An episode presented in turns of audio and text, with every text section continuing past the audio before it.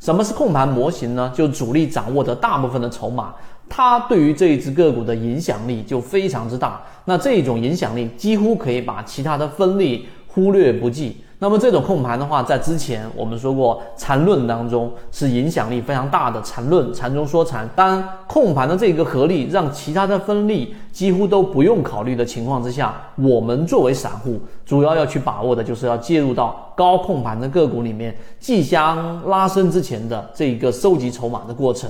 我在这个完整版视频里面给大家去讲过，庄家它有分为我们说的这一种。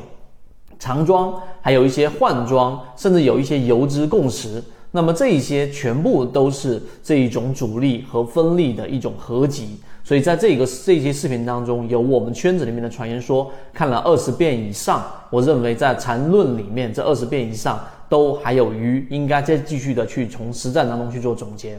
这个是第三个我们要去讲的话题。第四个呢，我们要讲一讲，其实对于主力资金，它有一条食物链。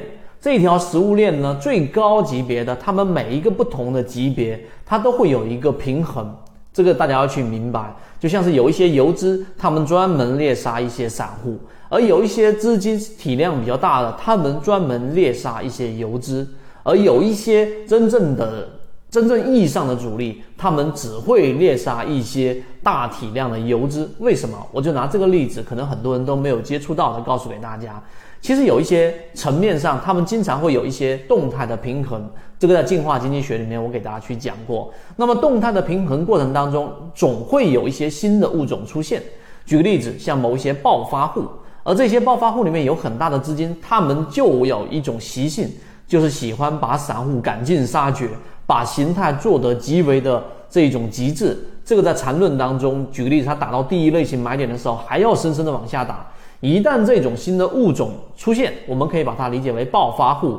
那么有一种专门的这一种真正的主力，你可以把它理解为贵族。那么他们就会专门猎杀这些类似暴发户的这种形态上出现很大的破绽的这些游资，一笔就把他们全部收掉。这个在二零零八年的时候，在禅中说禅里面，在禅论当中，我都有给大家提及。那么这种几乎很少出现，并且他们一年到头真正的大主力，他也是出手的次数很少。但是，一旦有这一种机会，他们是绝对不会错过的。所以，这个就是主力不同的食物链当中的不同的层次里面有的一个差异。圈子有完整的系统专栏、视频、图文讲解，可以帮助大家建立完整的交易系统。系统进化模型，泽西船长公众平台，进一步系统学习。